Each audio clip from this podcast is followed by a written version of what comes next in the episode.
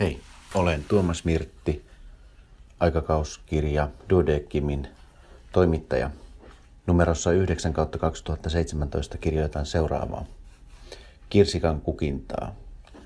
Kevättä alkaa olla ilmassa ja niin Peipposen kuin monen muunkin kevätmuutteen laulu on jo kuultu ainakin eteläisessä Suomessa.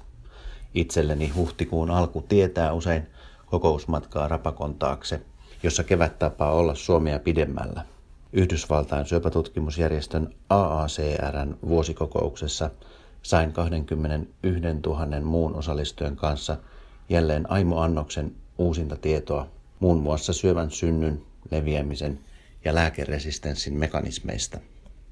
Immuunihoito tekee uutta tulemista ja esimerkiksi uusien immuuniaktivaation vapauttajien kliinisiä tutkimuksia on käynnissä yhden jos toisenkin syövän osalta. Näissä, kuten muissakin uusissa lääkehoidoissa, korostuu yhä enemmän ennustavien merkkiaineiden tarve, ja patologiakin tarvitaan edelleen.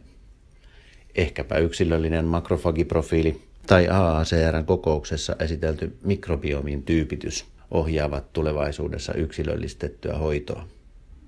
Ikä on monen syövän suurin riskitekijä.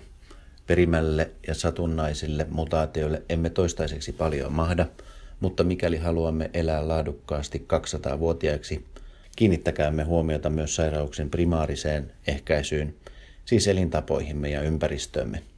Aikakauskirjan lääketieteellisen toimituksen uusimpana jäsenenä ja tutkijalääkärinä on ilo huomata, että tämänkertaisenkin lehden sisällössä olemme onnistuneet saamaan esiin suomalaisen lääkärikunnan vahvan tutkimuslähtöisen asiantuntijuuden. Oodi sille ja keväälle.